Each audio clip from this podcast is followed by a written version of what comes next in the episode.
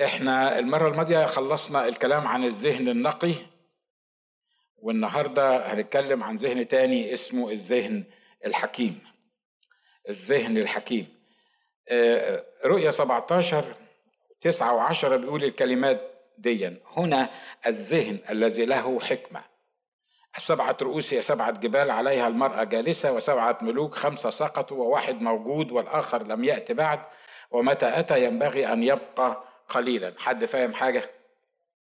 محدش مش كده؟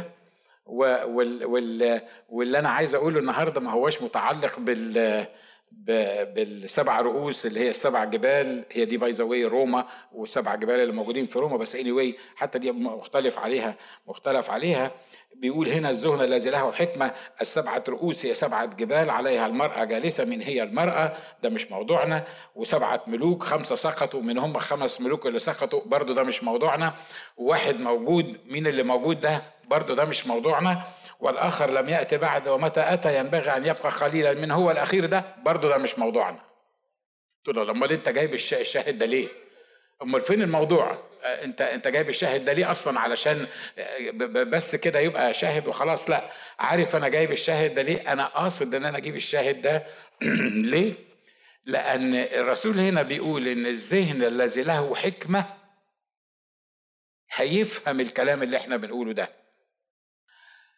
كان ال- الكلام ده كان مفهوم للبعض من الموجودين. أنتوا عارفين اللي كتب الكلام ده آه اللي هو الرسول يوحنا وكان منفي في جزيرة بطمس وكان منفي لأجل شهادة يسوع المسيح زي ما هو قال. فهو كان واحد من المغضوب عليهم من المملكة الرومانية وعشان كده كانوا نافيينه في جزيرة بطمس وجزيرة بطمس كانت مكان للعقاب زي السجن كده وفي الوقت نفسه منفى.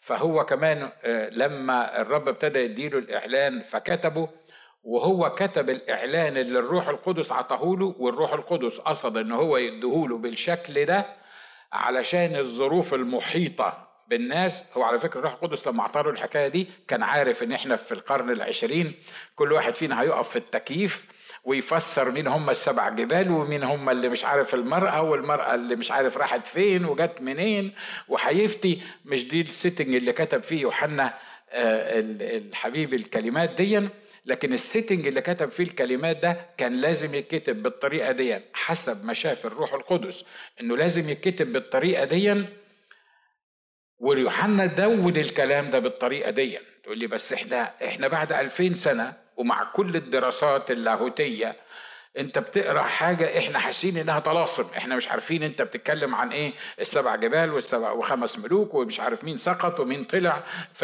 فهنفهم إزاي. اللي قصده الكتاب يقوله ان الذهن الذي له حكمة يفهم المكتوب ويقرأ ما بين السطور. أمين؟ مرة تاني بقول الذهن اللي الحكيم يفهم المكتوب ويقرأ ما بين السطور. الرسول هنا كان بيكتب لناس مؤمنين حقيقيين إعلان بالروح القدس. وأعتقد إن هو لو سألته يا أخ يوحنا الناس هتعرف اللي أنت كاتبه ده يعني هتقدر تفهم اللي أنت كاتبه ده. أعتقد إن إجابته كانت هتبقى مش كل الناس. الكلام اللي أنا كاتبه ده كلام صعب على إنه يتفهم. والكلام ده لازم يتكتب بالشفرة ديا في الوقت ده. طب لما انت عارف ان هو صعب والناس مش هتفهمه إزاي الروح القدس يدي لك الكلام ده علشان تكتبه وهو مش مفهوم بالنسبة للناس؟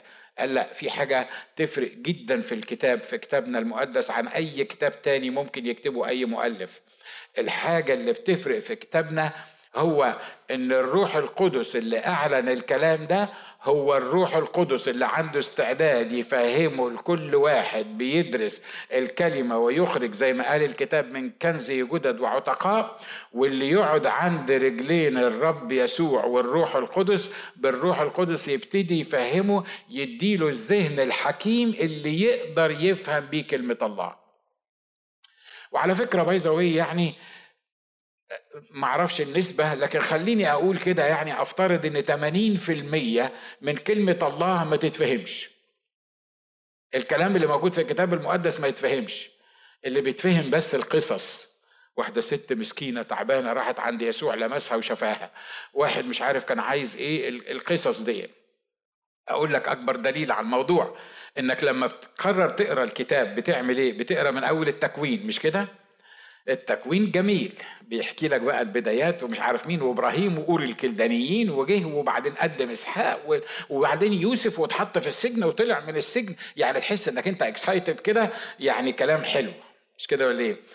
أول 12 أصحاح من الخروج دول حلوين برضه ليه؟ لأنه بيحكي قصة شعب إسرائيل في مصر والذبيحة والملاك المهلك وطلعوا ومش عارف مين وحاجات من كده.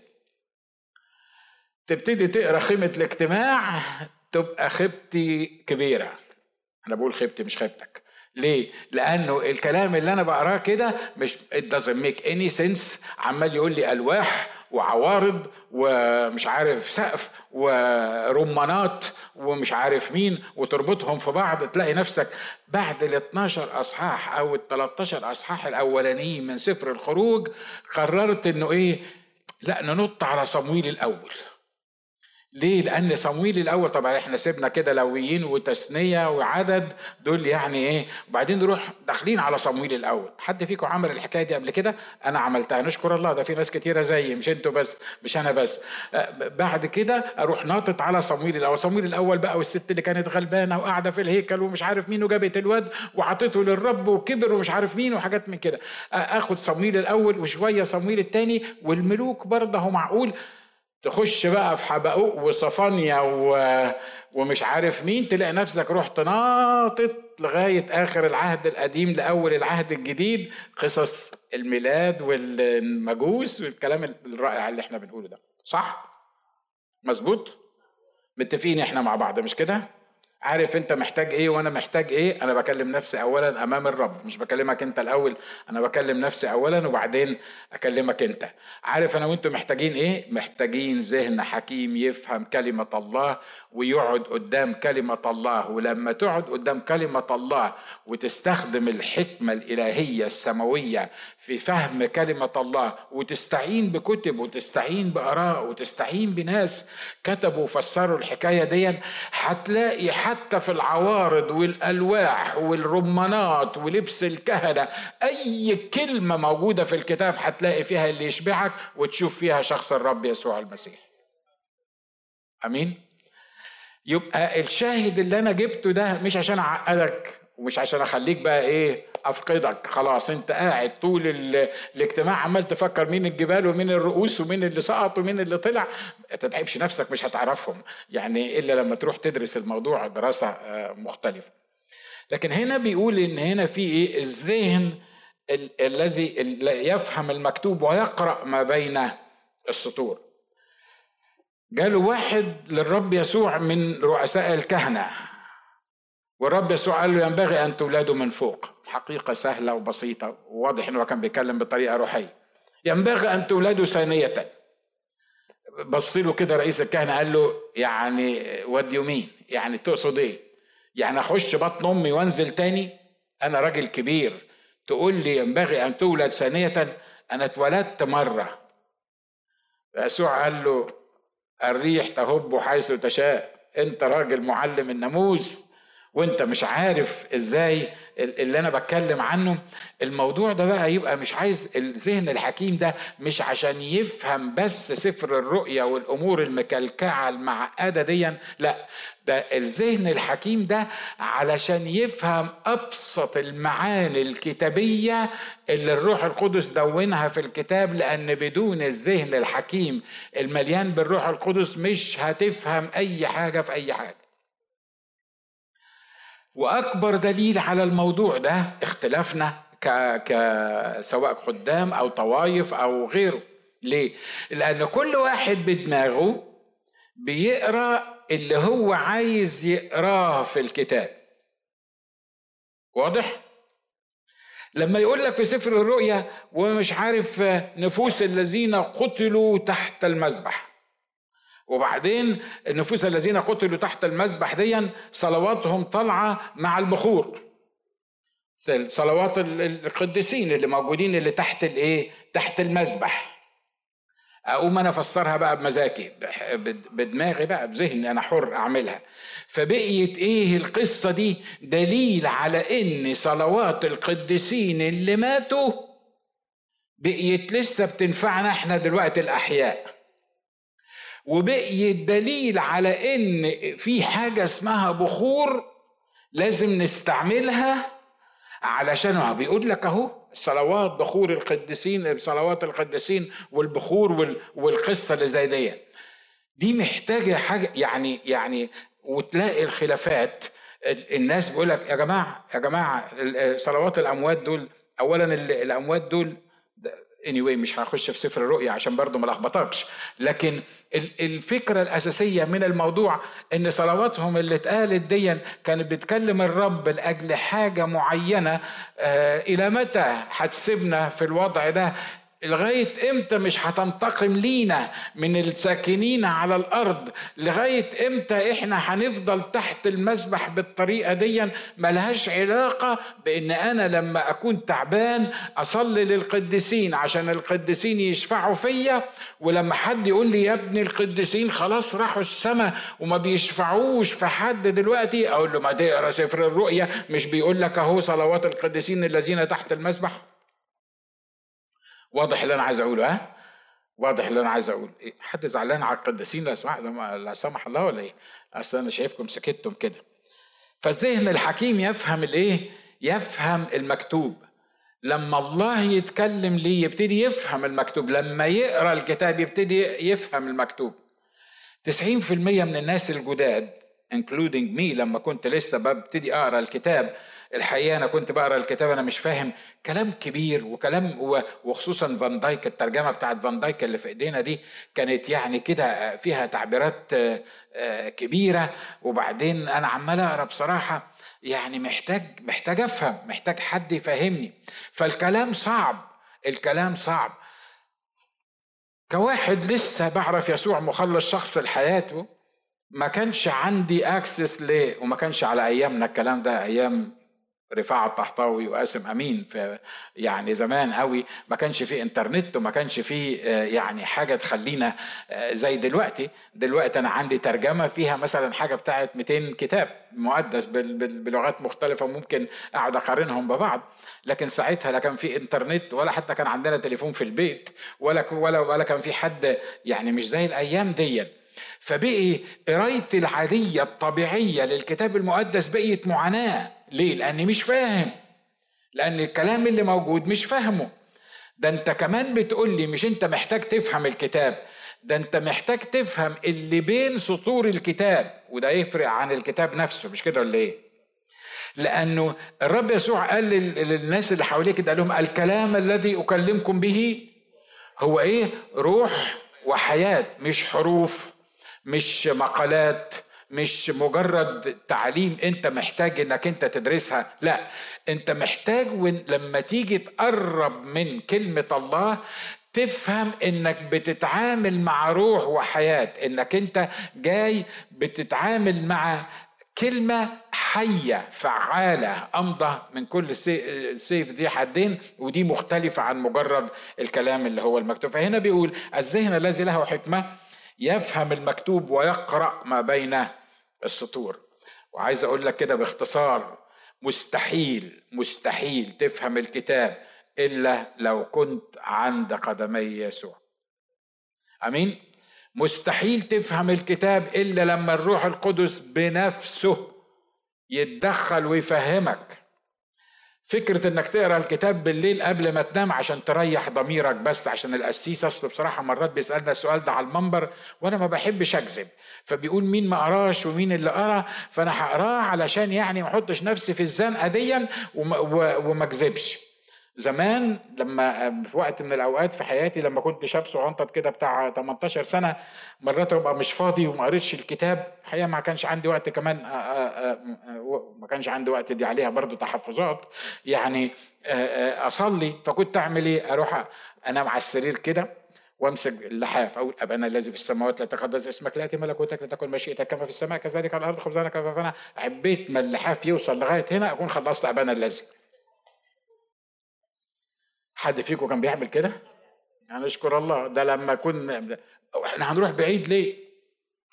كم مرة في الكنيسة في بعض الكنايس كم مرة بيعيدوا أبانا الذي في الاجتماع الواحد؟ حد يقدر يقول لي إن في مرة واحدة كملوها للآخر؟ لأنه بيعيدوها على فكرة مش عيب ولا غلط ولا حرام. وحبايبي اللي بيسمعوني سواء هنا أو بره أو في اي حتة اوعى تفكر ان أنا يعني ايميك فن من من حاجة معينه أنا بكلمك عن نقطه معينه نبتدي ابانا لازم في السماوات ابانا لازم في السماوات كمان جايز يعني يعني صح اللي أنا بقوله ده صح اللي أنا بقوله عارف الذهن الحكيم يعمل إيه لما يقول ابانا يعمل بوز وابتدي يفكر أبانا لو كلمة واحدة من أبانا الذي لو عايز تصليها حقيقي هتاخد منك هتاخد منك كتير مش كده؟ لما تقول أبانا معناها إنه أبوك ولما تقول أبوك يبقى لازم تفهم علاقتك بيه الأبوية دي إنها علاقة مختلفة وعلى فكرة لما تقول أبانا بالنون ألف معناها اللي قاعد جنبك أخوك. واللي قاعدة جنبك في بالروح المؤمنين برضو أختك. مش كده ولا إيه؟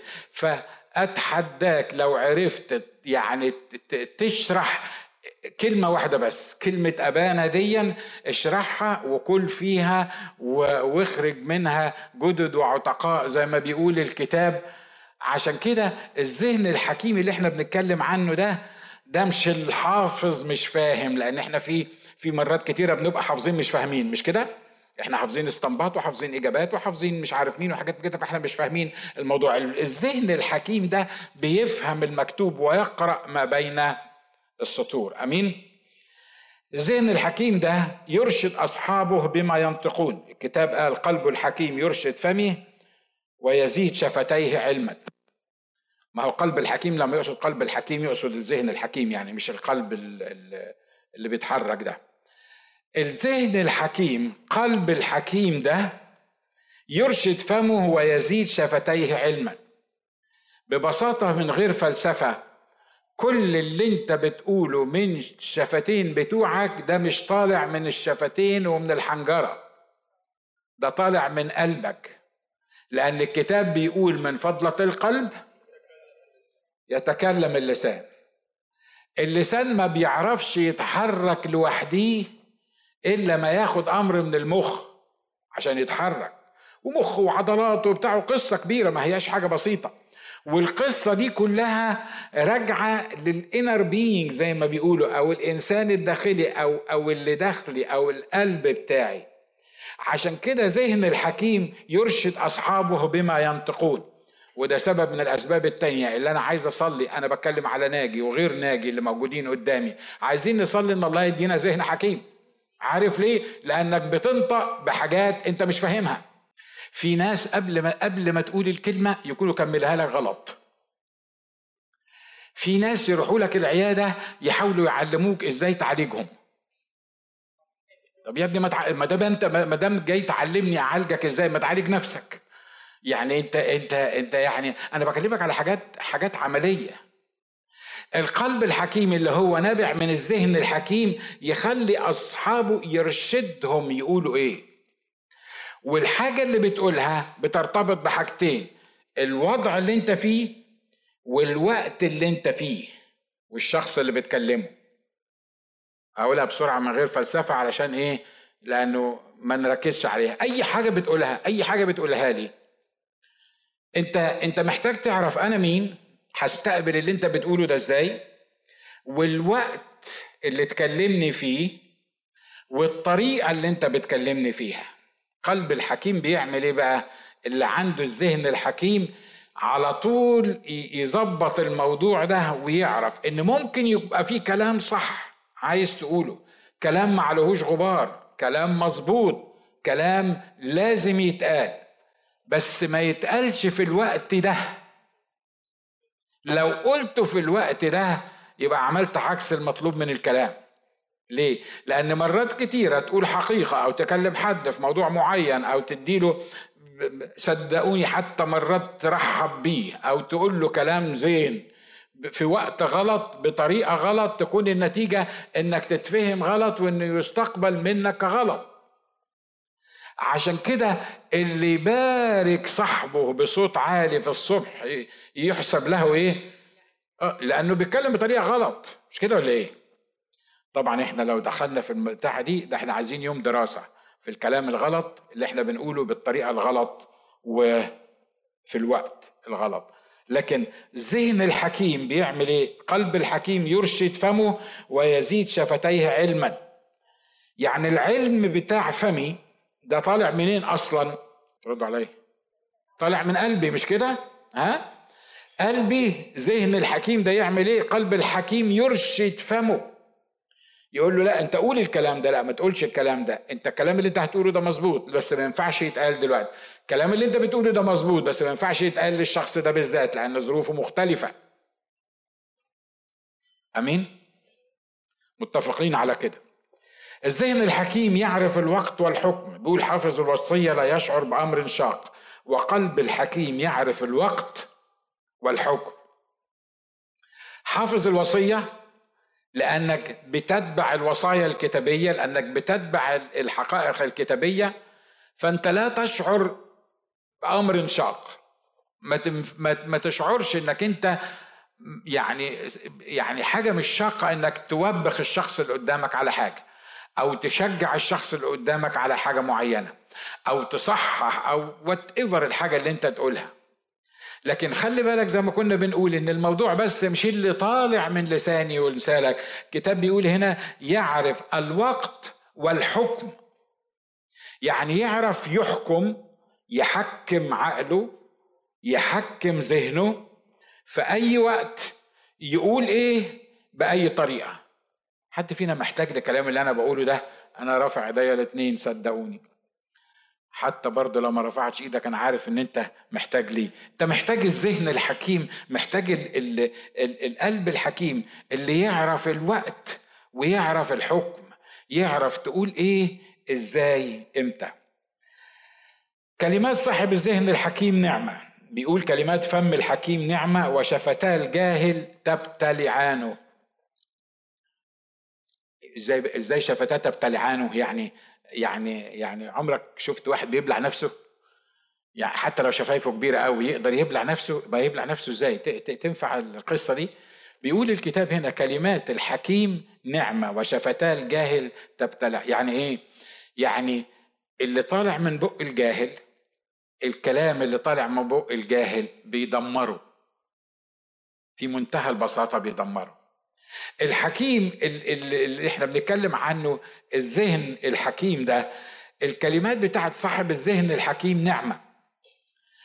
مرات كتيرة تقعد مع حد كده تروح تزور حد أو حد يجي يزورك تحس إن فعلا الكلام اللي طالع منه بنعمة مصلح بملح. تحس إن الكلام اللي أنت بتقوله بيشجع الآخرين. خلي بالك في فرق بين التشجيع وبين التمييز. ما أعرفش التمييز دي كلمة دي كلمة مصري ما أعرفش أنتوا عارفينها ولا لأ. عارف تميز يعني تقول أي كلام ما ما مش داخل في الحساب. يعني أهو أي كلام وخلاص أنت بتشجع وخلاص وبتقول أي كلام. حلو إنك تشجع الناس بس خلي بالك ما ينفعش تشجع الناس بحاجة مش صح. تشجيع الناس بحاجة مش صح فيهم تبقى كذاب. ليه؟ لأنك بتقول على إن في حاجة موجودة في حياتهم وهم مش موجودين. Anyway مش هو ده الموضوع بتاعنا، لكن أنا بتكلم عن عن تشجيع النعمة اللي الله بيديها في الكلام. في واحد يخش بيت البيت ما يبقاش فيه مشكلة ما يبقاش فيه خصام ولا حاجة معينة. يقعد يتكلم شوية يطلع من هنا تدب حريقة في البيت. وفي خناقة وكان في حريقة قبل ما يجي. طبعا أنت الحريقة ما بتبينهاش للضيوف عشان عيب.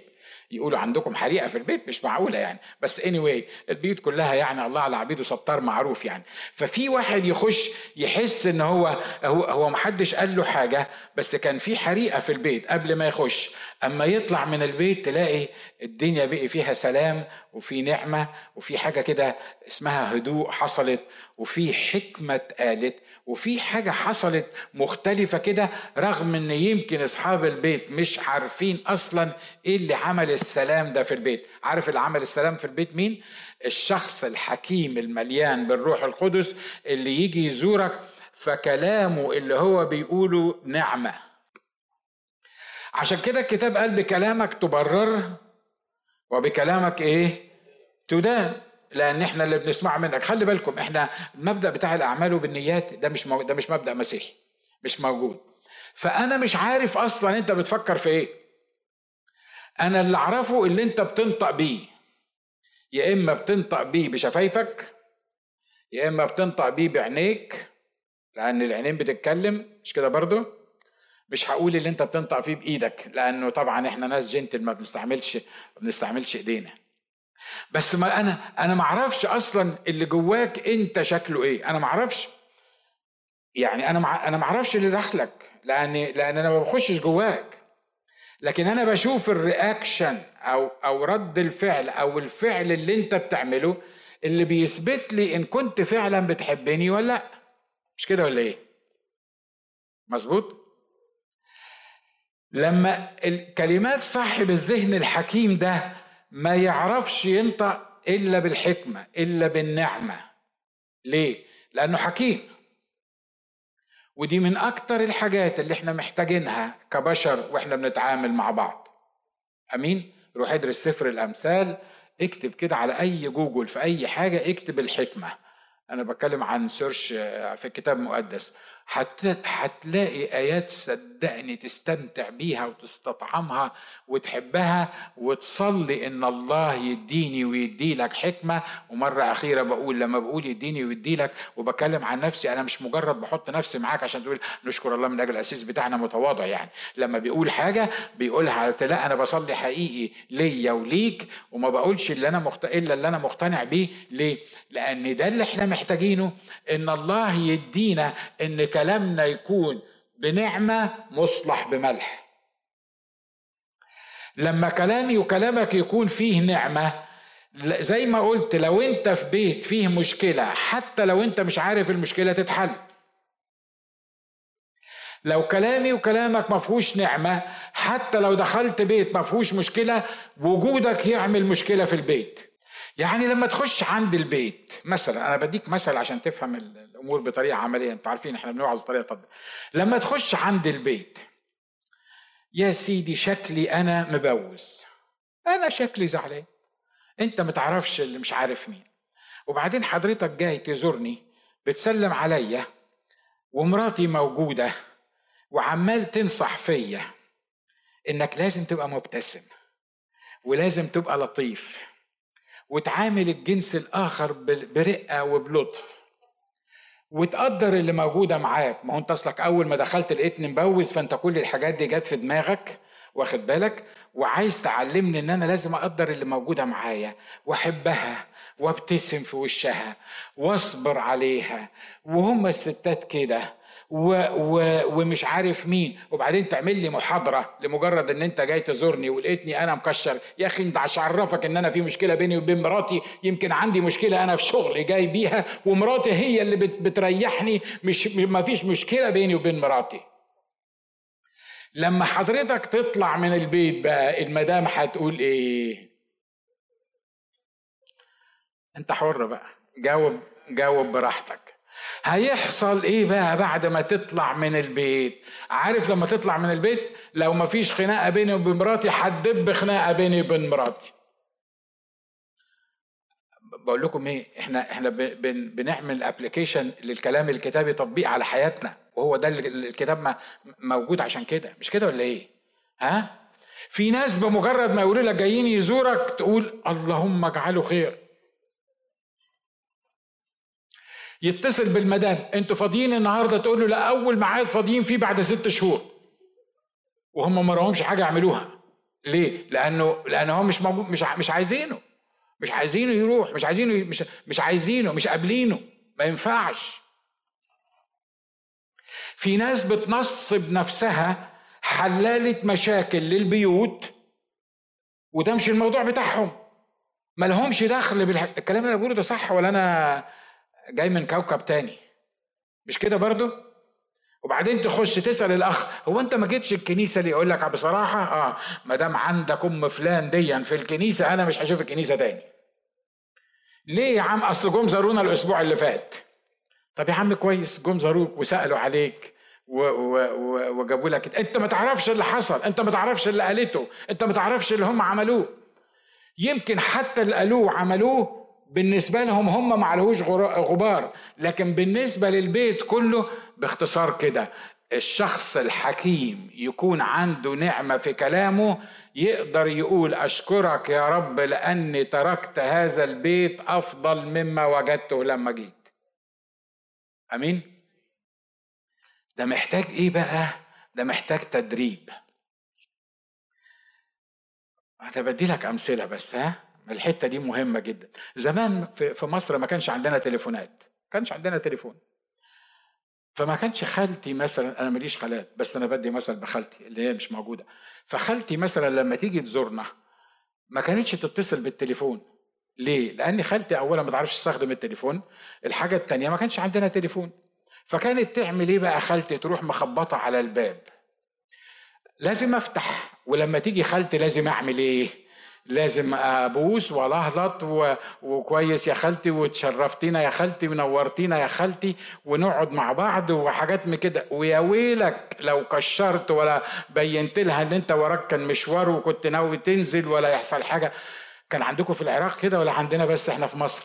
متهيألي مش كده؟ تبقى قاعد عندك مشوار وعمال تدوس على لسانك وبتبص لمراتك كده بس لازم تبتسم ولازم مش عارف مين وحاجات من كده.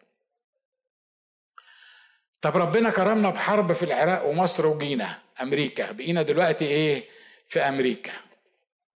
العيال الصغيرين أبو أربع سنين معاه سيلفون.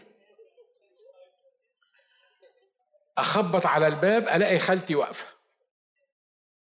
هي يا خالتي انت ما قلتيش انك جاية شو إحنا مش كنا ما من إمتى إحنا بن بنستأذن بعض عشان نيجي؟ ده بيتنا مش نيجي في أي وقت. أيوه يا خالتي بس أنا رايح مشوار. خالتي تمشي والعيلة تولع كلها. ليه؟ لأنك لما جيت ما ابتسمتش في وش خالتك. هي دي وعظة دي. أنت موافق على الكلام ده؟ أنا بقول لك كلام عملي. أنا مش بهرج على المنبر بس أنا بقول لك على كلام عملي. الله هو حصل إيه؟ أنتوا اتغيرتوا كده ليه؟ إحنا لما كنا عايشين مع بعض في البلاد ما كناش بنتعامل مع بعض بالمنظر ده. هو هي أمريكا بتبوظ الناس.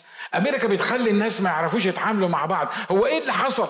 ما إحنا طول عمرنا عايشين في البلاد وبنروح وبنيجي وبنخبط وعمركم ما كشرتوا في وشنا. هو إيه اللي حصل لكم الأيام دي؟ عارف إيه اللي حصل لنا الأيام دي؟ إن إحنا في أمريكا. إن إحنا عندنا تليفونات.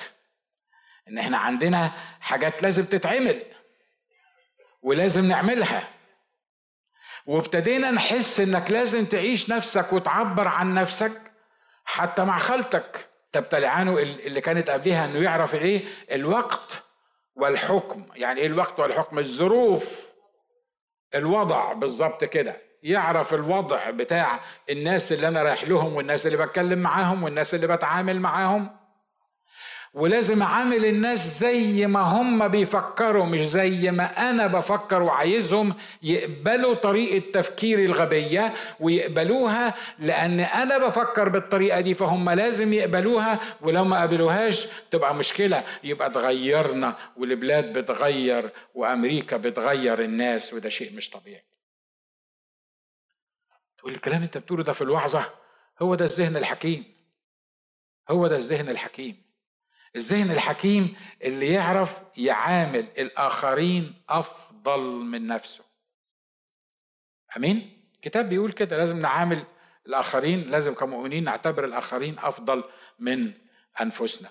كلمات أصحاب الذهن الحكيم نعمة والحكمة دي ما بتتباعش في ال في في, في ال Kmart ولا في whatever ما أعرفش أي حاجة تيجي على دماغك ولا المحل العربي. مفيش حاجة تروح تدفع كده وتشرب كاس تبقى تبقى حكيم. الحكمة دي بتيجي بإيه؟ حاجة واحدة. كتاب قال فتح كلامك ينير يعقل الجهال.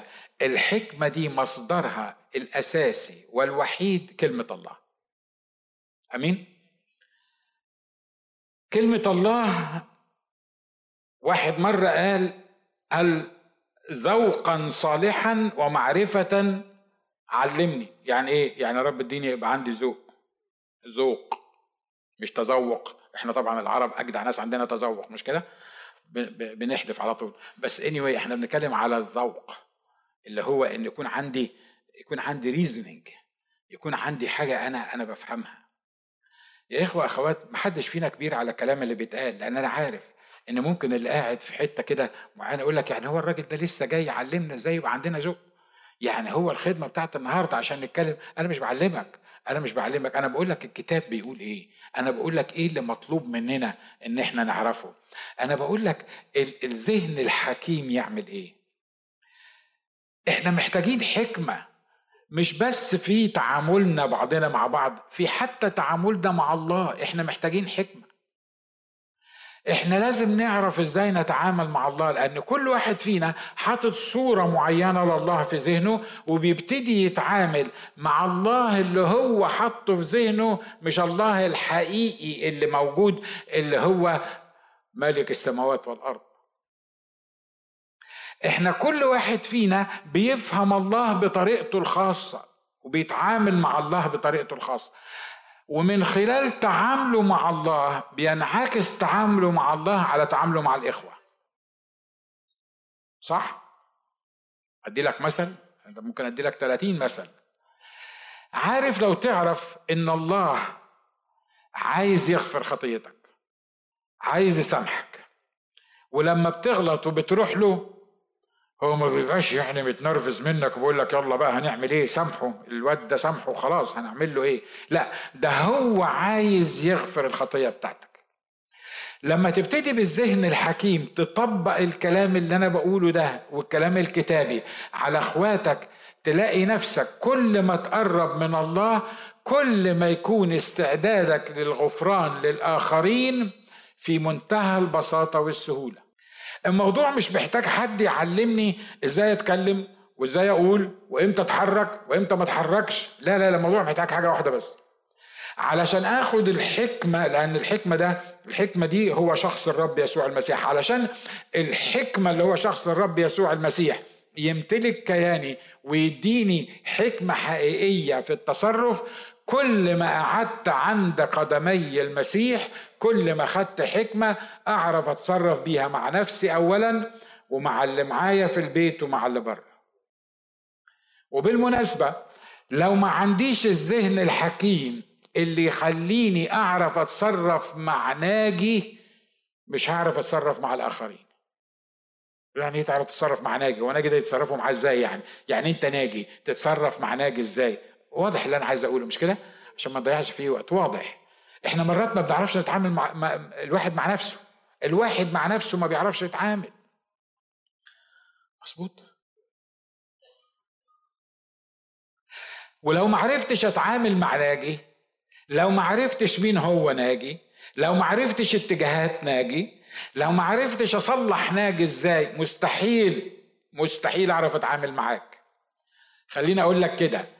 المس آه، المس دي يعني اللخبطة اللخبطة أو الأمور اللي بتحصل بيننا وبين بعض. دي دلالة على إن أنا نفسي من جوه خربان.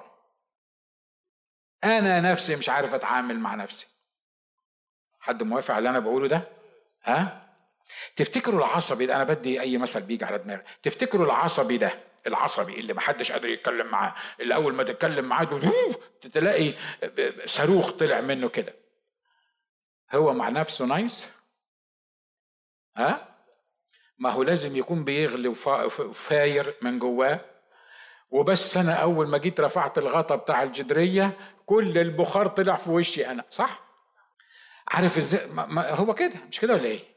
عارف عارف الذهن الحكيم بيقول إيه؟ عارف الذهن الحكيم يقول إيه؟ يقول لك لما تيجي تتعامل مع حد من ده هو محتاج من جوه يهدى. علشان بعد كده لما يفور في وشك انت تعرف تتعامل معاه. أنا بكلم عنك مش عنه. أنا بكلم عن ناجي مش مش عن حد تاني. مرات كتيرة على فكرة أكتر ناس يجننوك في عيشتك هم اللي بيوعظوك. اللي بيتعامل معاك ده على أساس إنه دايما يصلحك ودايما يصححك. ده بيبقى عنده مشكلة داخلية.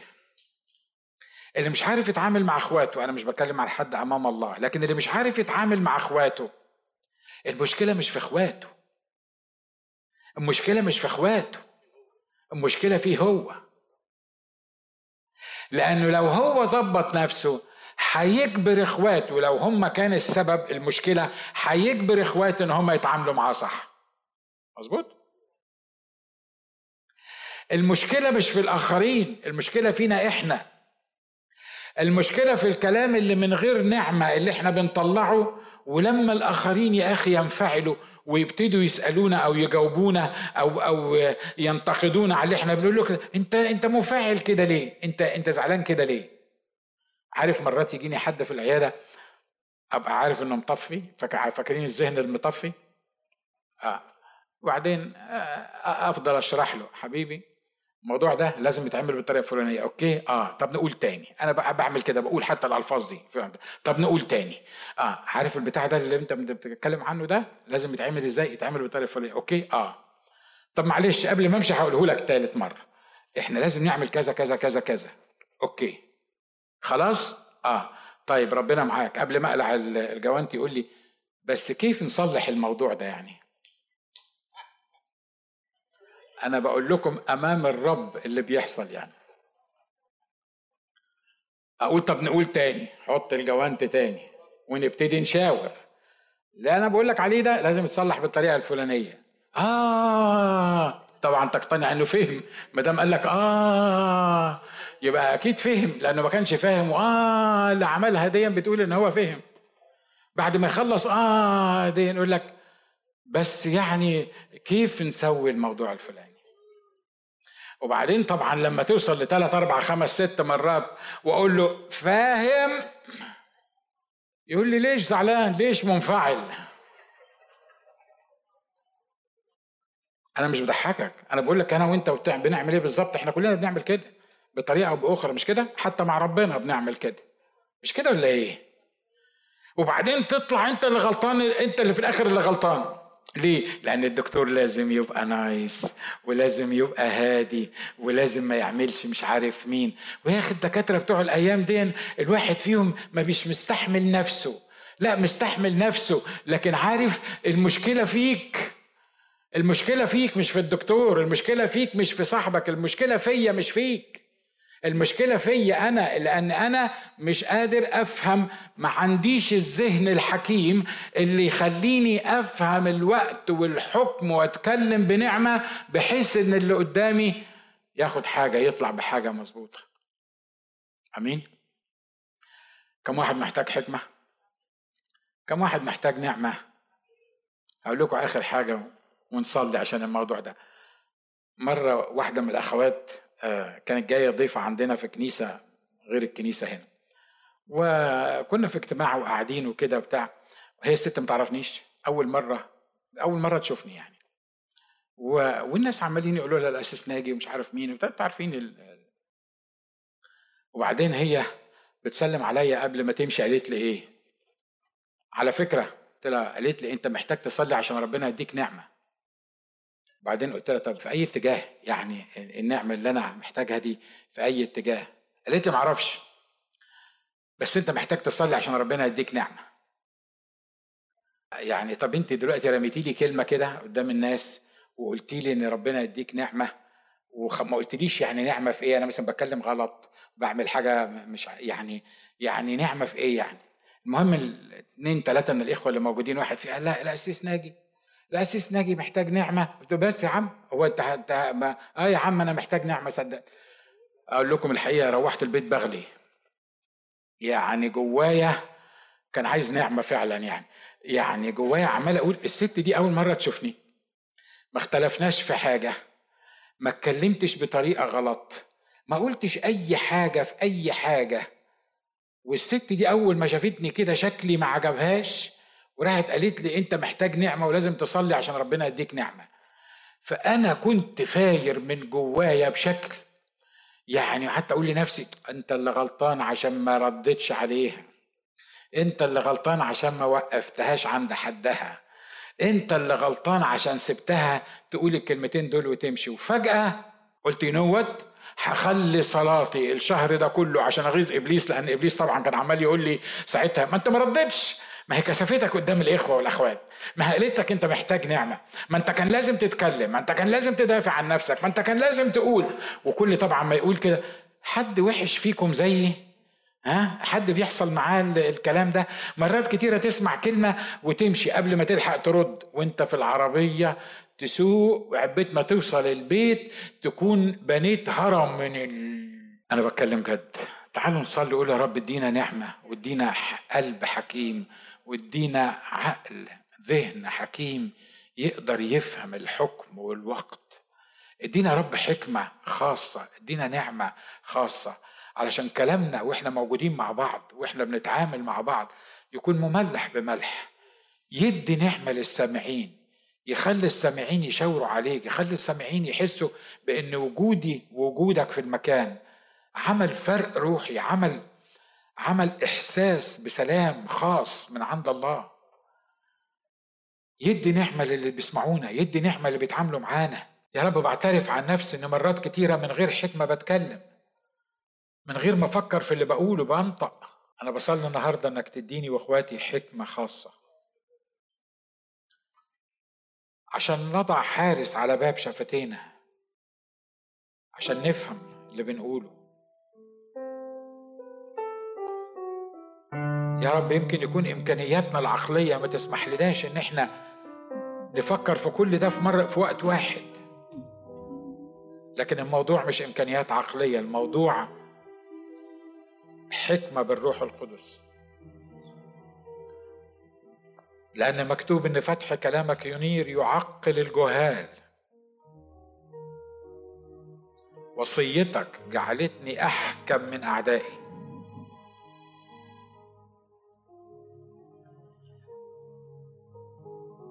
يا رب أنا بصلي إنك تديني الذهن الحكيم اللي يفهم الوقت ويفهم الحكم.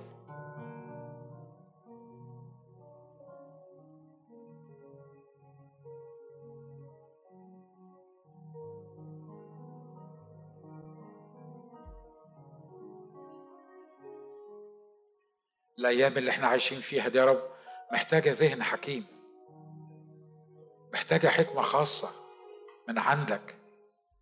حكمة مش من هذا الدهر ولا من أبناء هذا الدهر ولا من طرق هذا الدهر. لكن حكمة سماوية حقيقية إلهية نازلة من فوق من عند أبي الأنوار الذي لا يعتريه تغيير ولا ظل دوران. لو كانت الكلمات دي بتعبر عنك اقف معايا على رجليك وخلي دي طلبتنا. خلينا serious وإحنا بنطلب من الرب. قول له اديني حكمة. اوعى تكون فاهم انك مش محتاج. اوعى تكون فاهم ان مقدار الحكمة اللي عندك نشكر ربنا ممشياك ومخلياك businessman ناجح وأب ناجح وخادم ناجح. اوعى يضحك عليك إبليس ويقول لك عايز إيه تاني؟ دول بيجوا يستشيروك دول بيجوا يعملوا كونسلنج معاك. أنت حكيم انف قول له لا يا رب أنا عايز الذهن الحكيم ده. اللي يفهم المكتوب واللي يقرأ اللي بين السطور.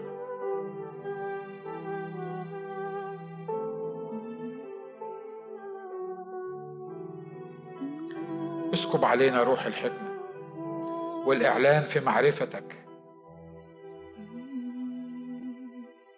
محتاجين إنك تسكب علينا روح الحكمة والإعلان.